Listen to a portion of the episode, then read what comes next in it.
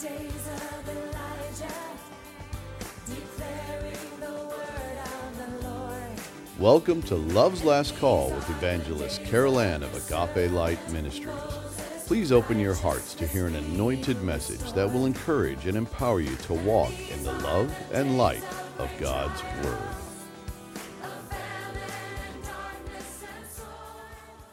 Beloved, it would be an understatement to say that we are living in turbulent times that are highly charged with prophetic precursors.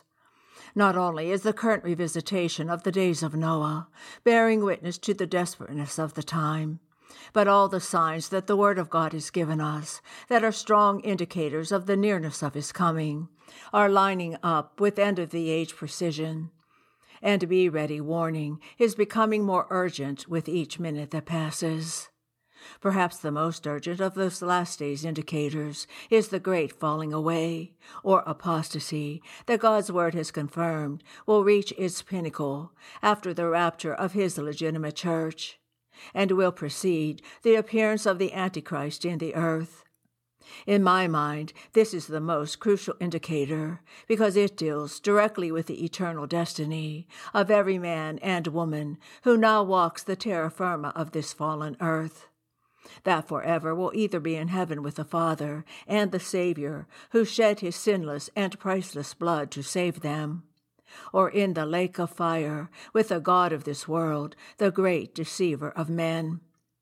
Knowing that his time is short, this Lord of vanities is on a rampage to win as many souls as he can. And in this deadly effort, his counterfeits have become even more masterful. Those who succumb to these deadly forgeries will enter into a false salvation security, under the guise of following the Lord. But when their faith is tested, and surely it will be, they will fall away from him, because they never really belonged to him, but were instead yoked to the Antichrist spirit. In a Rapture Bible Truth Ministry commentary entitled The Apostasy, the Great Falling Away, they write that the Bible says that there will be a time of falling away, a time of apostasy and that the son of perdition, known as the Antichrist, will be revealed following the gathering of God's born again offspring together unto him at the rapture of his true church. In 2 Thessalonians 2 1 to 4, we read the words of Paul the Apostle under the unction of the Holy Spirit. Now we request you, brethren, with regard to the coming of our Lord Jesus Christ, and our gathering together to him, that you may not be quickly shaken from your composure, or be disturbed either by a spirit or a message or a letter as if from us, to the effect that the day of the Lord has come. Let no one in any way deceive you, for it will not come unless the apostasy comes first, and the man of lawlessness is revealed, the son of perdition, who opposes and exalts himself above every so called God or object of worship, so that he takes his seat in the temple of God, displaying himself as being God. In the phrase, are gathering together to him, meaning as unto the Lord, the original word for gathering together is episynagoge which, according to Strong's Greek and Hebrew dictionary, means a complete collection, assembling, or gathering together, especially for the purpose of worship. This is a direct reference to the rapture of God's true church. But the original word for apostasy that Paul also uses in that same Second Thessalonians 2 1 to 4 passage comes from the word apostasia, and according to Strong's, it means a defection from truth, falling away, and forsaking. Defection means changing direction and going away from. Therefore, the Second Thessalonians 2 1 4 passage is giving us a clear understanding of both the certainty of the rapture of God's blood bought redeemed ones and the great falling away from truth that will reach its heights after his church is taken up to meet Jesus in the air, and before the Antichrist is revealed and the tribulation period is launched. Some say that the apostasy only applies to the church, but gleaning from other portions of Scripture that give evidence of the days of Noah revisitation that is taking place in our very time. The word apostasy involves not only the church, but all of mankind. And a large majority will, and are even now, forsaking God's commandments and what He has established to be good and moral. Apostasion is a derivative of aphistemi and is akin to remove, revolt, desert, refrain, and withdraw. It is a complete departure from and rejection of God's inerrant word of truth. Little by little, wickedness has crept more and more into society. Almost all of the systems of communication and mass media have become infected. Most forms of these media outlets are owned by people with agendas, and whatever comes from them is either filtered or spun to meet their purposes. Even public education has been corrupted so that many children have become adults with warped concepts, not realizing that they were misled and mistaught. And most parents did not even realize that it was happening and most parents today do not realize that it is still happening and to an even greater extent. The devil has many modes of operation in the world in which we now live. Deception is so rampant that one can hardly know which report to believe about anything. More people are willing to deceive others for whatever their agendas demand, and political correctness has become like adult peer pressure with people living in fear of offending someone or being ridiculed. It is man and his choices and dictates that are being bowed down to, and not the Lord God Almighty and his authority in righteousness. Temptation is also more enticing than ever. And there is an epidemic of the desensitizing of sin from the devil's little by little technique. With all of that, the attitude of self importance is out of control. There is an epidemic of my wants, my needs, my choices, and my rights, which includes the right to sin.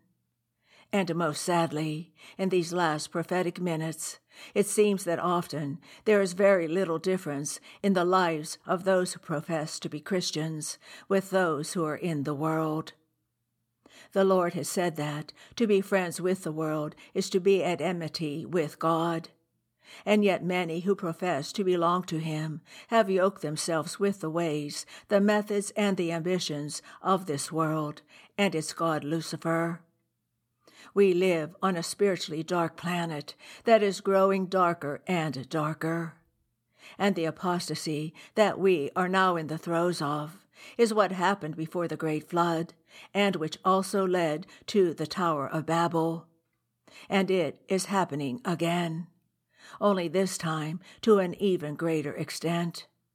And many who are playing church and are not truly grounded in the truth of God's word are being drawn into the deceptions of Satan that are increasing from every direction. In 2 Timothy 4 4, the Apostle Paul wrote that many will turn their ears away from the truth. To what extent will the defection from the truth be?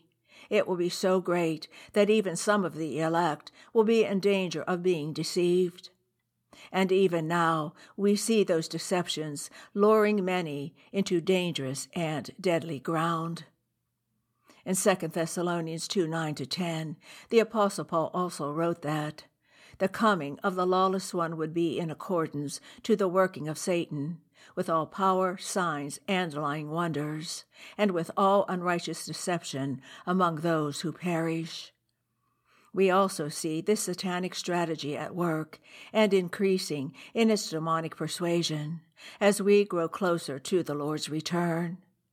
Weeping statues of the Babylonian Roman Mary, Bibles dripping with oil, gold dust falling from the sky, and fake healings are just a few of the false signs and lying wonders that are beguiling those who do not test the Spirit to be sure it is of God, and who have no light of dawn in truth.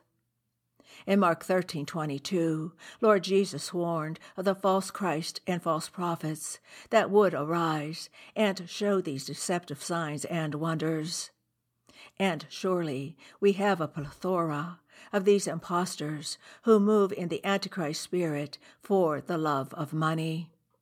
In Matthew 24 11 to 13, our beloved Savior also warned that many false prophets would arise and deceive many. And because lawlessness will abound, the love of many would grow cold. From that passage and others that complement it, we can know that as lawlessness increases, trust will decrease and fear will increase. People will hurt one another and betray one another, and will no longer operate in forgiveness and love. But the deepest revelation that the Lord Jesus gives us when he states that the love of many will grow cold is revealed in the Greek word that he uses for love. It is agape, which is the same word that is used in 1 John 4 8, where it is written that God is love, or God is agape. As lawlessness increases and reaches the heights of wickedness, it is man's love for God that will grow cold, and they will no longer desire him or follow him, but will instead turn to every other way but him. Beloved, the scales are being weighed, and time is running out for man to run into the safety of God's grace and mercy, and to fully surrender their all to the God of love, who gave his everything to save them from sin's death. Salvation must not be taken lightly, for it is truly a matter of eternal life or death. It is not a game that man can lay down and pick up again whenever he chooses.